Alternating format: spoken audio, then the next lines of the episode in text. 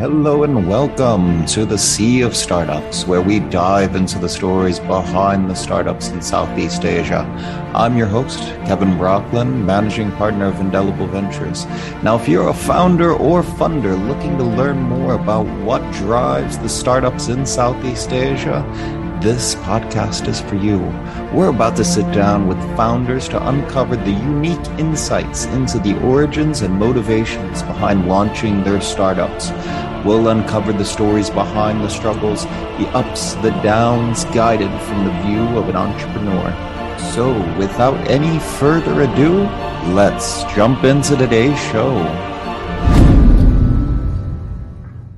All right. My guest today is Martin Perez, the founder of Pet Chef. For those of you who don't know, Pet Chef is a D2C company offering a subscription service of healthy foods for your furry friend. Thank you very much for being here, Martin. No, my pleasure. Thank you for inviting me. So tell me, I, I always want to know, take me back. How did you become an entrepreneur in the first place? And how did you settle upon pet food as the area that you wanted to focus on? Wow, that, that's a bit of a, a long story, but uh, as, as a summary, when I was 16 years old, uh, I lost my, my uncle and my aunt. They passed away.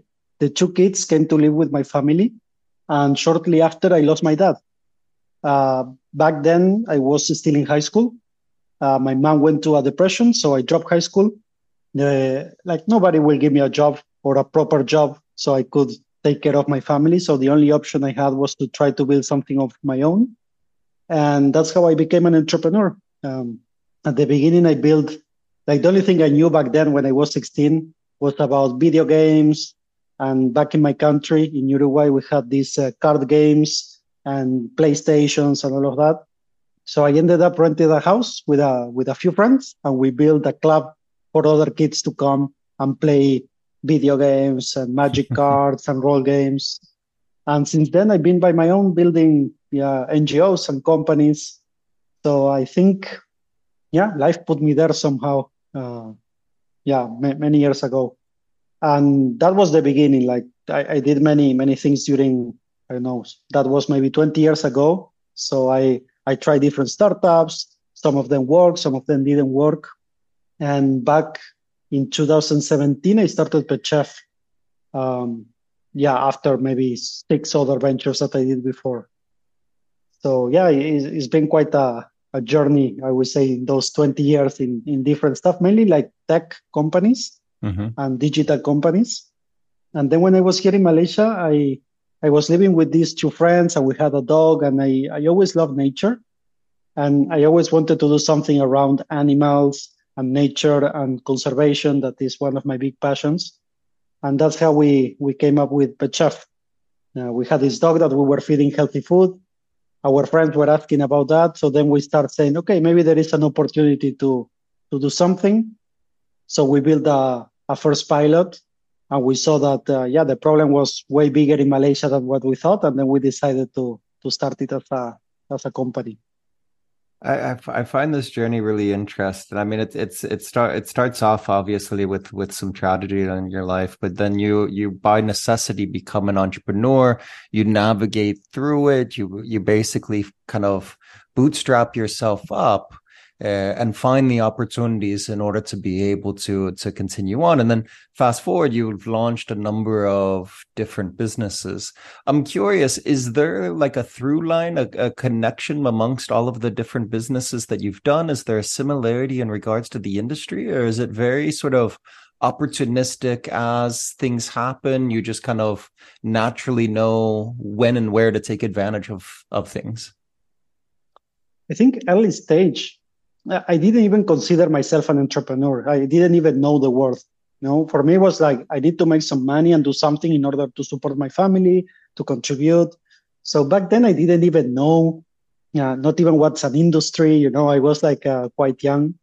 Uh, so for me, at the beginning, I would say until maybe late twenties, I think it was more about uh, building something like uh, having some financial freedom and doing something that will will help me and the people around me. So it was a bit I will not say like 100% selfish because it was also to help the people around me, but I was not really thinking bigger than than that or which industry I like or not. It was more like, okay, I think I can make this work and it can pay me and, and help me to pay some debts and some other stuff that my family had. Um, now, in more in the later stage, I'm trying to do more stuff around education and conservation. And I would say that the, at least for me, what is really important in, in a startup or, or any project that I'm that I'm joining is that it has a big purpose of of doing something better for every stakeholder that is part of it, for the employees of the company, for the customers. And I truly mean it. It's not that, ah, okay, I will sell whatever it is because it will make money and then I will use that money for CSR. No, I, I want to make something that in every step is helping. It's helping the customer, it's helping the employee, it's helping mm-hmm. the investors, and helping like everyone that's part of it. So that's kind of the comment for me. About the industry, I have some that I like a bit more, but I, I'm not attached to to any industry. I'm more more looking at the problems that I'm trying to solve. Mm-hmm. Um, and yeah, and usually it's around conservation, education. Those are the the main two topics that I I like the most. Okay, okay. So you know, there's there's a couple of things that I want to unpack out of this. I guess the I guess the first one is you know, I hear a lot of times from entrepreneurs that they struggle around availability of resources when getting started. You started at a very young age. How did you overcome the aspect of resource constraint? Uh, because many people view that you need to have deep pockets to start something in the first place. Well, I think it, can be true that you need deep pockets if you are trying to build some like heavy tech or any AI or any, I don't know, science project where you need to spend a lot of money in research to try to build a product and then after see if there is fit. In that case, yes, you need a lot of funding. And I do believe that the access to funding uh, is not uh, for everyone. Uh, and not everyone can access all the funding to start big projects when you need to invest a lot up front. But if you're looking about different problems on different things that you can start, in our case, like selling pet food, right? we get a customer, the customer pays. With that money, you buy the ingredients and you start cooking it. So, depending on what you are doing, there are ways how you can be resourceful and you can start building stuff. So, I guess depends a lot on the idea. I guess for the SaaS space where you need to get a lot of developers and build a mm-hmm. product and build a pilot, it will take a lot of resources. Um, and yeah, in those cases, I, I do understand it can be more difficult. Um, but there are many ways to find it. You know, there are many people looking into also building it. You don't need to be a solo founder. If you have like a big ambition to build like a software company or a tech product, usually teamwork is the answer to to resources. You know, you can find some angels or you can find some partners or some mm-hmm. co-founders. Uh, and I think that's the way of of being resourceful because yeah, it's not just just the money that yeah it's hard to find for for new crazy ideas. Sure, sure.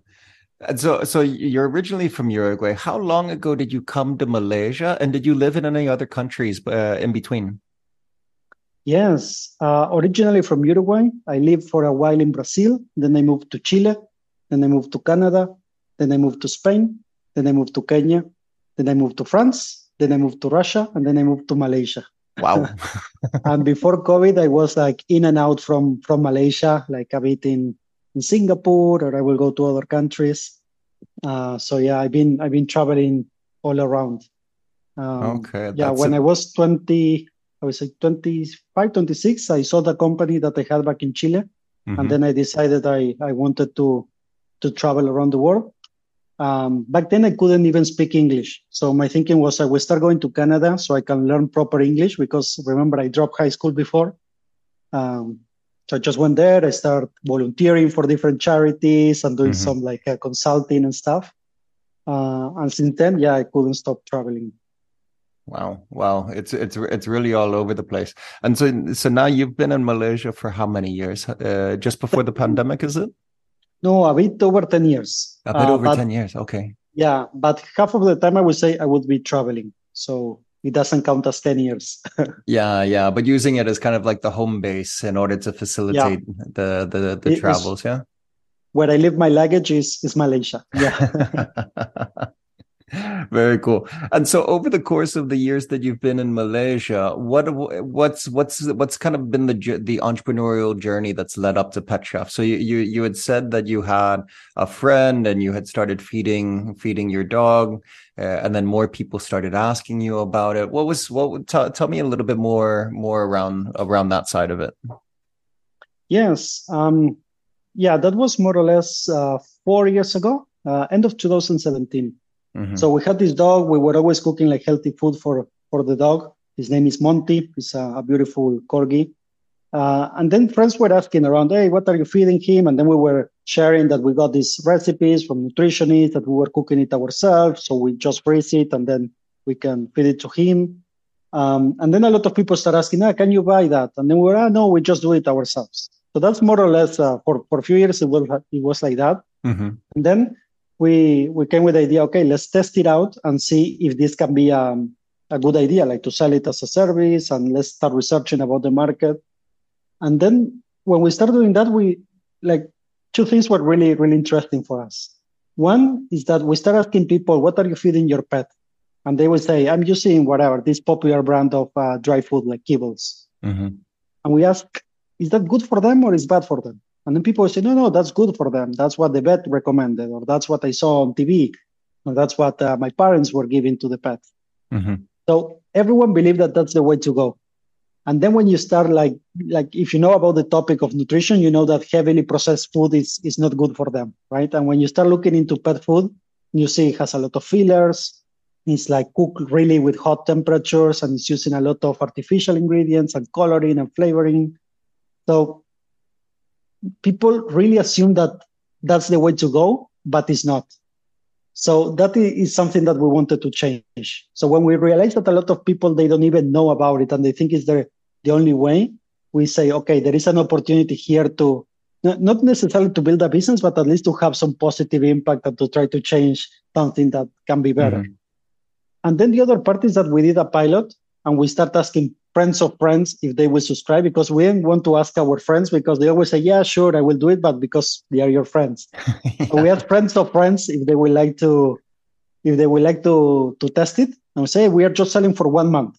Mm-hmm. Our idea was let's get them people and let's ask them, hey, we are just doing it for a month. Will you be keen on, on paying for one month? We will send you the food. Then they say yes. Then by the end of the month, we ask, hey, would you like to continue? And from the 10 we got, eight of them say, yes, I would like to do it and that's when we thought, okay, people is liking the idea, is liking the service. Uh, let's let's see how we can build it into a venture. Okay. Okay. So yeah, that's a, that's a good rate. I, I, like the aspect that you tried to go the friends of friends because oftentimes you get a yes, but you don't actually get somebody that's willing to pay because it's a friend. They'll, of course, they're going to say yes. And so then you get eight out of 10, which is a, which is a good percentage of the people that end up continuing on and then you want to go out to market. What's the what's the next step? Well how did you end up validating it in the broader market and how did you end up constructing your go to market strategy? Well back then we were still running everything from the living room and the kitchen okay? Mm-hmm. so this imagine is like in, in, a malaysian house like in a normal house like uh, we were doing everything there right? So back then we started building like a basic website that was mainly like a landing page with a uh-huh. logo that we did like in like quite fast. And then we started um, testing it with some partnerships. So we went to a few other organizations that already had a lot of pet owners. Say, hey, we are launching this. We can give you this discount to all your members. Can you blast it there? And mm-hmm. then is how we started getting the first customers. And as orders were coming in, then we were starting to scale the operation. So we got another person to cook. Then we got another person to take care of the customers and then we, we were hiring the roles as as the company was uh, getting more and more revenue mm-hmm. so yeah we started with uh, with those partnerships and then what we started doing was okay now we need to find a proper name for the company a proper logo for the company let's build a proper system uh, we were still discussing a lot if we want to go through the e-commerce and try mm-hmm. to sell like hey buy one bag and, and that's it. Or if we wanted to do it more as a subscription, uh, and we decided to stick to the subscription part um, because we, we believe to truly have an impact with uh, the health of your dog or your cat, uh, food should be a lifestyle and it's not like a one-off. So if we wanted to really educate people and help people to have like pets that are healthier and living longer, mm-hmm. the subscription model made more sense for us. Like, so we can invest more time on educating the customers and the leads, explain why this is different, why in the long term is going to be better for the pet. Um, right, right. And there's yeah. the consistency because it's consumable, it's food. So your pet is going to eat a relatively consistent amount day after day after day. So as far as creating a subscription product, there's a predictability in regard to the quantity that an individual is going to need for, over the course of of time. Yeah. Yeah, and hopefully, like pets will stay for many many years with us. So that's uh, our our ambition. Okay. Okay.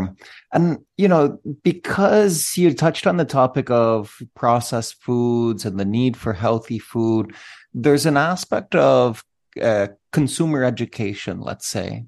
And so when you're thinking about getting a broader audience and selling the subscription service further out, acquiring customers, did you have to do any sort of campaign to educate the general population, the pet owners that are out there? Well, yes, and that's our struggle un- until now. Uh, it's the same issue, right? Is 97% of the people are still feeding the heavily processed food for pets.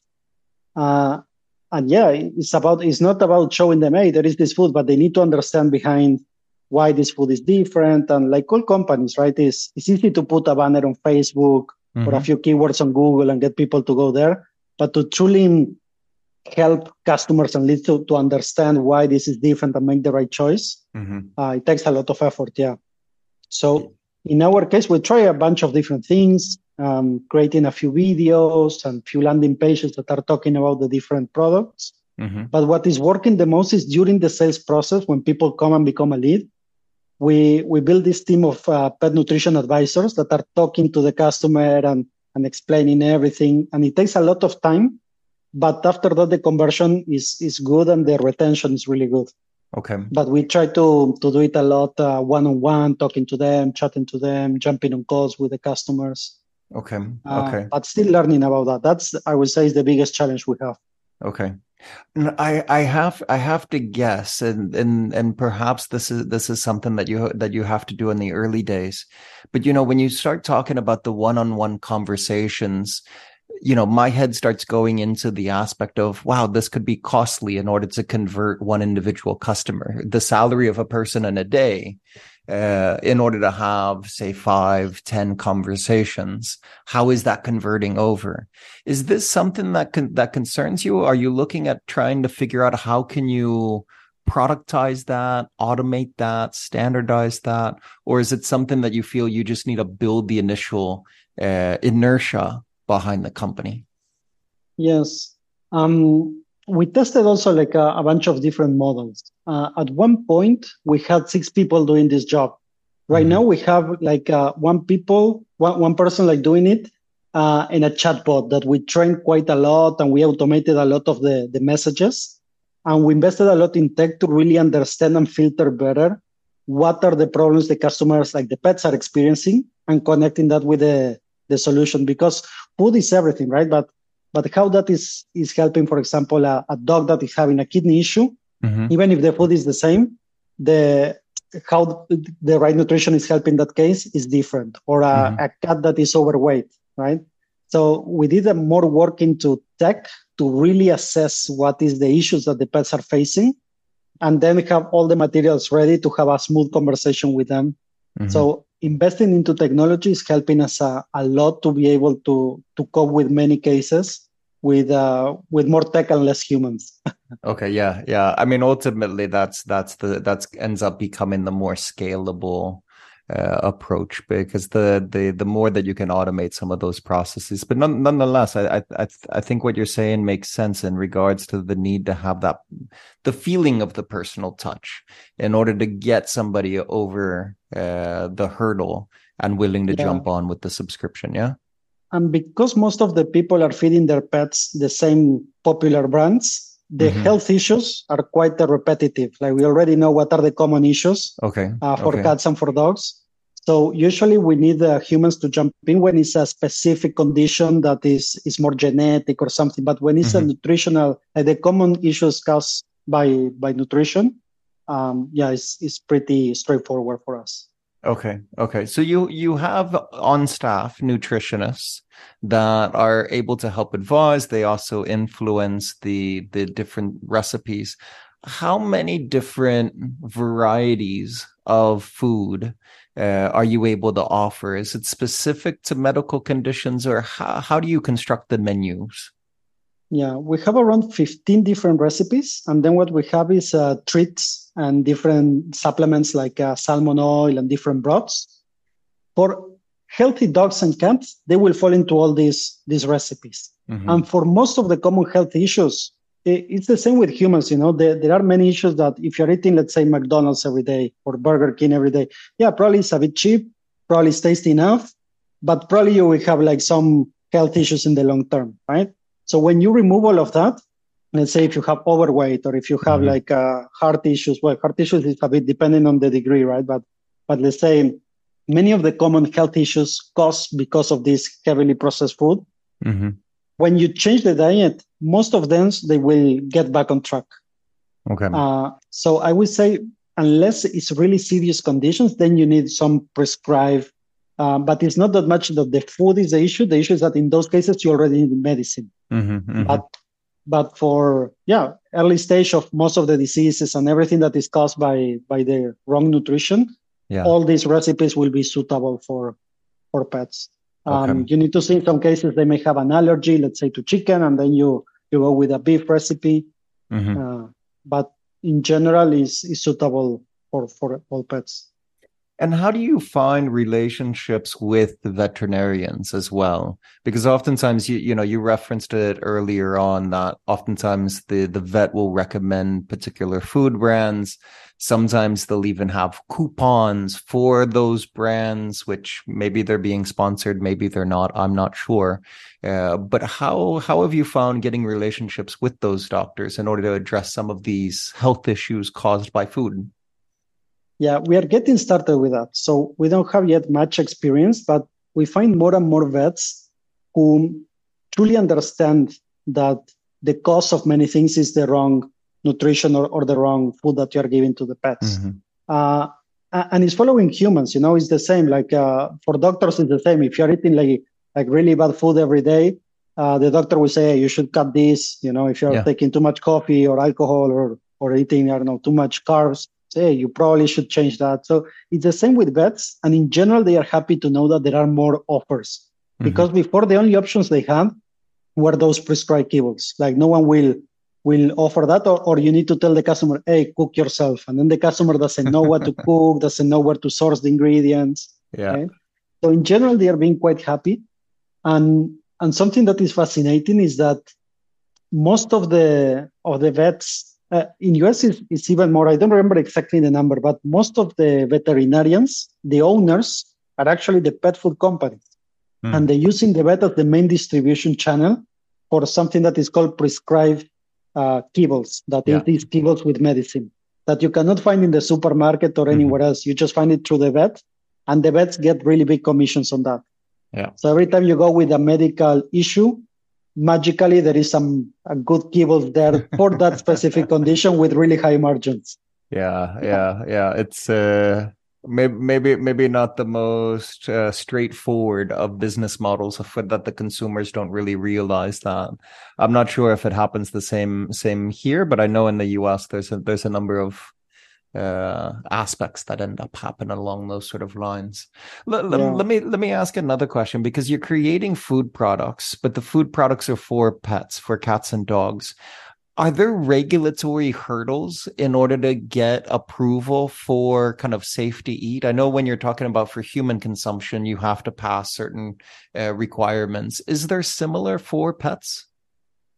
It is similar, but it's it's really easy to pass. Like the, mm. the standard that you have in, in most of the countries are pretty easily to achieve. Like the American standard for, for pet food, like we surpass that by, I don't know, in some categories, like up to 10 times uh, better the, the minimum standard. Uh, so it's, my, my opinion is that it should be more regulated because it's quite easy to put whatever leftovers and coloring and stuff and make it pass as, as pet food.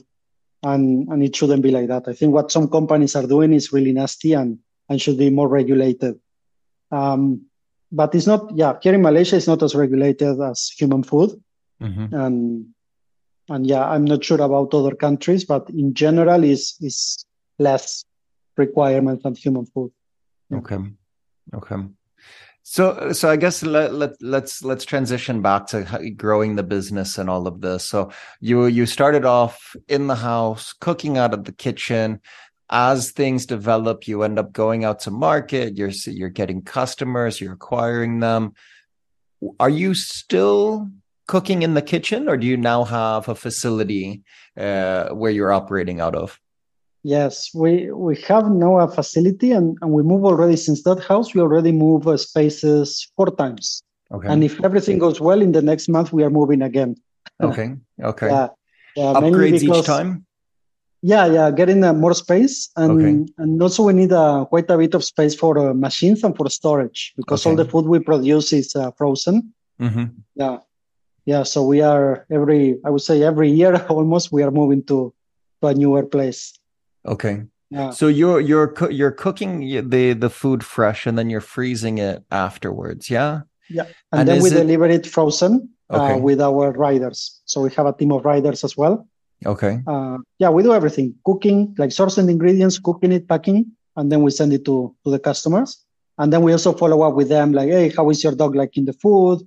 Did it transition properly? Any questions? You will notice this in the long term. By the third month, you will see that the skin is getting better, the weight mm-hmm. is regulating. And then if something happens, they usually reach out to us. Okay, my dog, I don't know, went outside and I don't know, this happened. And then they, they ask for advice uh, quite, quite often. So it's, it's really fun. Very, very interesting. Yeah. Very interesting. Do you do you find do you find you know when you when you are manufacturing, you know, you you've been scaling up, you've been increasing the size of your facility, you know, because it's subscription based. Is is that enabling you to better manage the inventory side of it, the raw materials, the inputs, because you have this predictable stream because you're only managing towards subscribers. Yeah, yeah, that's really convenient. Uh, let us know in advance how much we need to prepare, how much we need to deliver, so we can anticipate uh, everything. Like I don't know, even people they we build this dashboard where they can handle the the deliveries and the subscriptions. Mm-hmm. So even if there is a Chinese New Year, like a few weeks ago, we know that they will be traveling. That during that week we need to postpone the delivery or we need to send it to the house of the sister. So it's it's really interesting, yeah, because it helps us to to optimize also how we cook. You know, we know that okay, uh, we can focus on this recipe for these few days and build stock, and then we switch to this one. Um, sure. And then more it grows, it, it helps us to be better in, in how we produce the food as well, and, and how we plan the routes for the deliveries. Okay. And so you you mentioned something as well that after throughout the subscription you're you're regularly reaching out to the customers to get an understanding about the improvements in the health and so forth. And you talked about kind of implementing more layers of technology in in the customer service and the customer support. How are you managing that? Is is it is it e- email surveys? Is it an individual reaching out? How are you managing that post purchase support?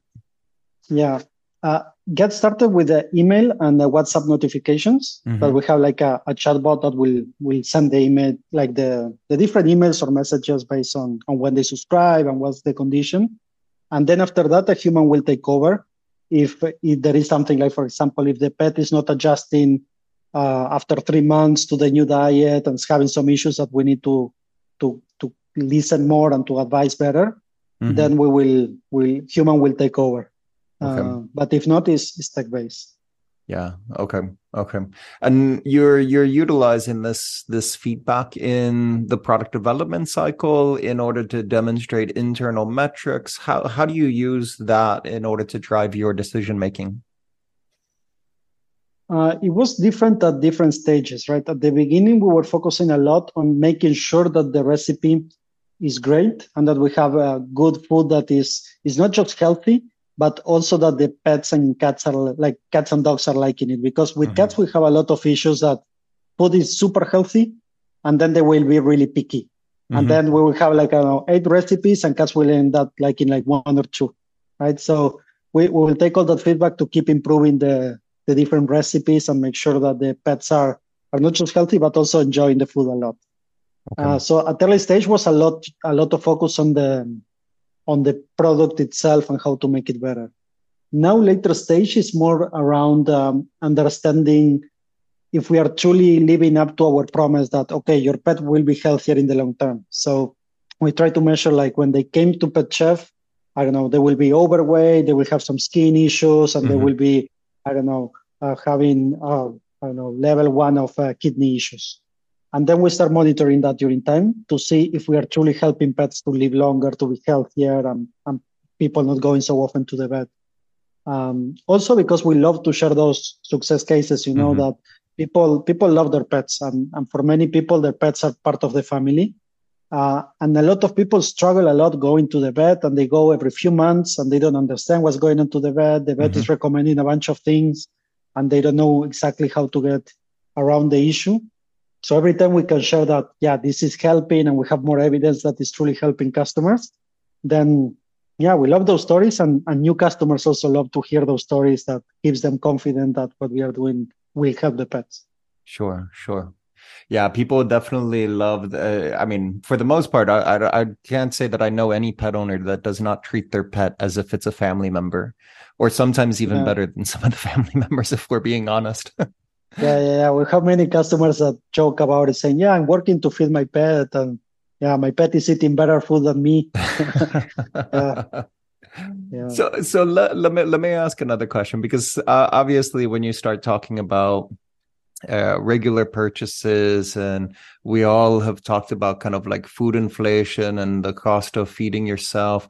When when you look at pricing your product, how do you view it as uh, in regards to the products that are currently in market, the processed foods, from a from a price to value standpoint? Yeah, there is also a big range in prices for the, the other offers out there. Uh, you can find some really cheap that are yeah like mainly rice or flour with flavoring, mm-hmm. and then you have some more advanced ones that are like uh, mainly meats or dehydrated meats and a bit more premium. Uh, I would say our pricing is around uh, let's say between one to ten. I would say an eight. Uh, comparing to the premium ones, we are a bit cheaper and comparing to the, the really cheap ones, we are, we are a bit more expensive. Um, what we try to do is that we have this subscription where it gets cheaper for people who can commit to a longer period. Mm-hmm. And most of our customers that will come, they will try it at the regular price. And then after like one or two months, they will upgrade for the yearly plan. And mm-hmm. then it gets more competitive. And our ambition is to try to make it more cheap as we go. And and because we don't want to be like a company feeding the rich pets you know we want sure. to be a company that is truly having a, an impact on as many pets as we can right so as soon as we are bigger and we can start buying like um, more ingredients like at scale and we can yeah. have more machines to produce faster we will be able also to decrease the price sure. and to hopefully help more and more people so our okay. intention is to to do it as affordable as we can without compromising quality and health of, of the pets Right. So yeah, we don't use any fillers or any like uh, any of those uh, any ingredient that is not truly adding nutrition to the to. Sure, sure, sure. But you're you're you're not overpriced for the market. You're pri- you're price competitive. You're you're not you're not the highest out there. You're with it within the upper upper range.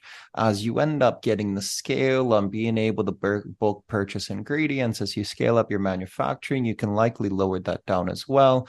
But you're also getting the benefits uh, to the consumers of the value of healthy food, the value of the convenience of the subscription that's just on kind of autopilot getting delivered to the home. These sort of factors, I imagine, play quite well. I know me myself forgetting to restock the pet food and then having to say, "Oh man, now I need to make that extra trip out to the store" is a is a bit of an inconvenience. Yeah, no, definitely, definitely. That's why our retention is quite good after mm. the, the trial, people really stick around for the long term. Yeah. Okay. Okay. And so what's next for you? Obviously, I, I imagine scaling up the number of subscribers, but when you look at kind of perhaps geographically or product line, what's next for PetChef? There are many three directions of, of what we want to do. One is to expand to other markets. We are looking into Thailand. Uh, if everything goes well, we will try to open there at some point this year. Um, and hopefully, like our dream is to do it as, as many places as we can. Uh, so hopefully expand to, to new countries and new markets, even inside Malaysia. Right now we are doing Johor and Penang, and mm-hmm. we hope to, to be able to serve other cities as well. Then the second line is around creating more products, like new recipes and different type of food. Like some people prefer raw food, mm-hmm. other people prefer to have something that is dehydrated, that is a bit more convenient than frozen. So expand all the, the products and, and also with the probiotics and toppers and mm. different snacks, everything that will, will help in the, in the nutrition aspect. Uh, we are not interested in going with toys and shampoos and grooming and all of that. Mm-hmm. Uh, we want to stick to, to great nutrition. Um, and the last one is we want to add more value to subscribers with building spaces where they can go with their pets and hang out there and have like, especially here in Malaysia, most pets are inside the apartment all the yeah, time, yeah. and there are not many pet-friendly places, mm. especially for dogs that need more space. Yep. There are a few parks that if it's too hot or rainy, that's it. Uh, and there are a few pet cafes and small places, but usually the pet is on like the dog is on a leash next to sure. the owner. They cannot be around. so we want to try to build more more spaces for the community so they can enjoy more time with their pets. Yeah, uh, the, and the more too hot and rainy like, basically describes Malaysia all the time, though. yeah, yeah, and many of the Southeast Asian countries, right? Singapore yeah. is the same, and Thailand. Yeah. So yeah, it's, yeah, it's a common a common issue. Yeah, and adding on top of the community, we want to add more more services like free consultation with vets or with okay. behaviorists. Uh, so try to add more more value on top of the the subscription. Okay. Really centered around that healthy living because the, you know, the healthy food is the one side of it. But when you talk about the other sorts of services, the behavioral, the nutritionist, that's kind of more of the holistic, uh, health sort of side of it, not including what the, what the vet does, but kind of the other, other components of healthy living for a pet. Yeah. Yeah. And, and for me, you know, maybe it's a bit uh, too hippie or idealistic from my side, you know, but my, my vision or my, my motivation with PetChef is it's not just about pets living healthier, but I do believe that it's about the bond between people and their pets. Mm-hmm. You know, mm-hmm. you have cats and your daughters are growing up with cats. If they love those cats, probably when they are older, they will not be hurting other animals in the streets. Probably mm-hmm. they will not be trashing around. They will be somehow more more aware of nature and the environment around them because they love their cats. They grew up with cats. Yeah, so yeah. in the future, when your daughters are deciding, I don't know, they, they will be leading an organization or whatever they will end up doing, mm-hmm. they will have a, a, better relationship with nature and they will not be trashing the planet as we are doing right now. So in the long term, we are doing this because we want to to reconnect with nature, with our pets, to fall in love with our pets mm-hmm. again. Uh, so we, we can do a bit better for the planet in, in general. I, th- I, think that I think that's a really interesting point about the connection with nature that's that's found via uh, your relationship with your with your pets. Um, I I do want to touch on when you when you start talking about being in Johor, when you start talking about being in Penang and expanding into Thailand are you able to manu to to manage this out of like a central kitchen? Or do you need to localize the food the the the food manufacturing process closer to the geography where you're operating? Okay. Inside malaysia what we are doing is we produce it in in kuala lumpur and then we send to a distribution center and then we send to the customers from there. Mm-hmm. for the other countries um, our ideal plan was we will raise a lot of money from investors, then we will build like a factory, and then we will export to the different countries, so the economies of scale. Uh, but because that's not happening, we are bootstrapping our way there, and then we are building our own kitchens there. Mm-hmm. Uh, first, with a partner. So for Thailand, we get a partner. They will follow our SOPs, our recipes, mm-hmm. and then we do the marketing from here, and we partner also for the delivery. And then as the country is scaling, we build our own kitchen. Okay. In the long term, we would like to have all centralized in one place so we can, yeah, use proper like economy of scale for ingredients, but also for the machines to produce everything sure, in a more sure. effective way. Yeah, but there's a certain amount of like operating hours of Series machines. B probably or mm. Series C. Yeah. okay. Okay. Beyond Thailand, where, what what do you what do you think would be beyond that? Uh, do you do you have kind of a game plan, or are you just kind of laser focused on that near and present? Um, we are going based on opportunities and, and exploring. So mm. actually, yesterday, one of my teammates met uh, like uh, guys that they run a kitchen in Singapore, and we started talking. Hey, will you be interested in doing this? And it seems like they they are open to the idea. So we're kind of trying to find the right partners in, in each market. And then when we find them, uh, it's quite easy for us to replicate the technology, to put some, some budget uh, for marketing and grow it there. So I guess we are going based on the opportunities we find. So we, we are kind of like talking to people and, and seeing how to grow. Uh, same for Malaysia. Like we are trying to scale more channels and get more partners. Um, yeah, it's a bit chaotic, but but it's working. It's working for us yeah. a bit. Uh, but I don't know, lately based in, in relationships, sometimes you find the right people who, who is aligned with your values and with your ambitions and, and sure. that's working better than, yeah. Yeah, I, th- I, think I think the trends are behind you in regards to how people are prioritizing their pets. It seems like the spend per pet just keeps on uh, going up as more people are treating it as as as family members. Let me wrap up here with my final closing questions. It's been a great conversation, but I wanna I wanna wrap up here with the last couple of questions that I ask everyone. The first is, what is a tech tool that you just cannot live without? You know, Asana is this tool for mm. for planning your days and collaborating with people. Yeah, I cannot live without it. I start my day and I see what I need to do. I reorganize my priorities. I delegate to my team with that. I have a lot of reminders in there, notes. So it's um, a really good tool. Yeah. Excellent, excellent. And the last question here is if you were to talk to another startup founder that is just getting going, what would be the biggest piece of advice that you could offer?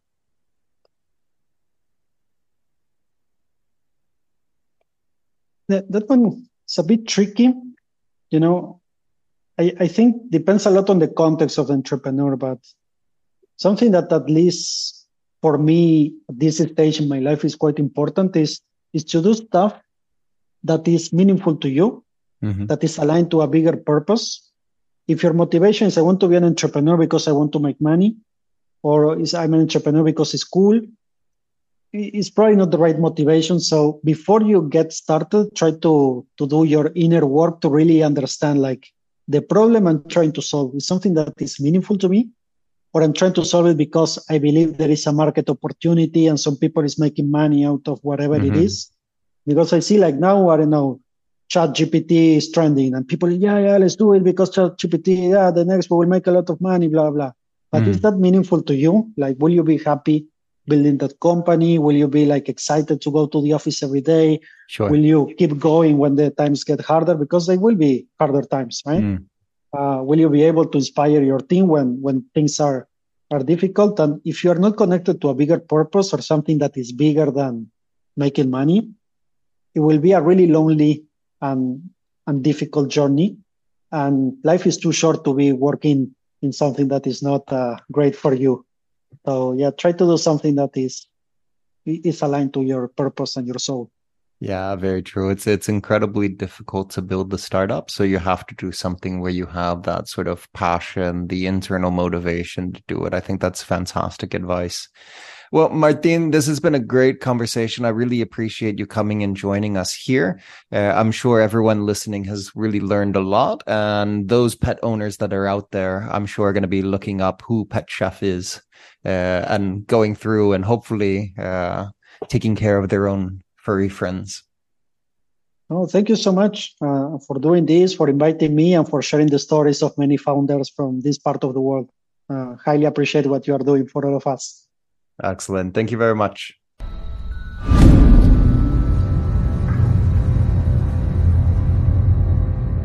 All right, that wraps it up for another fantastic episode of the Sea of Startups. If you've enjoyed this episode, please share it with a friend. Go onto iTunes or wherever you get your podcasts and leave us a review. It's the best way for us to get discovered and to have these startup stories reach a broader audience. If you have any suggestions or would like to get in touch, you can email me at kevin at indelible.vc. As always, I'm your host, Kevin Brockland from Indelible Ventures, and this is the Sea of Startups.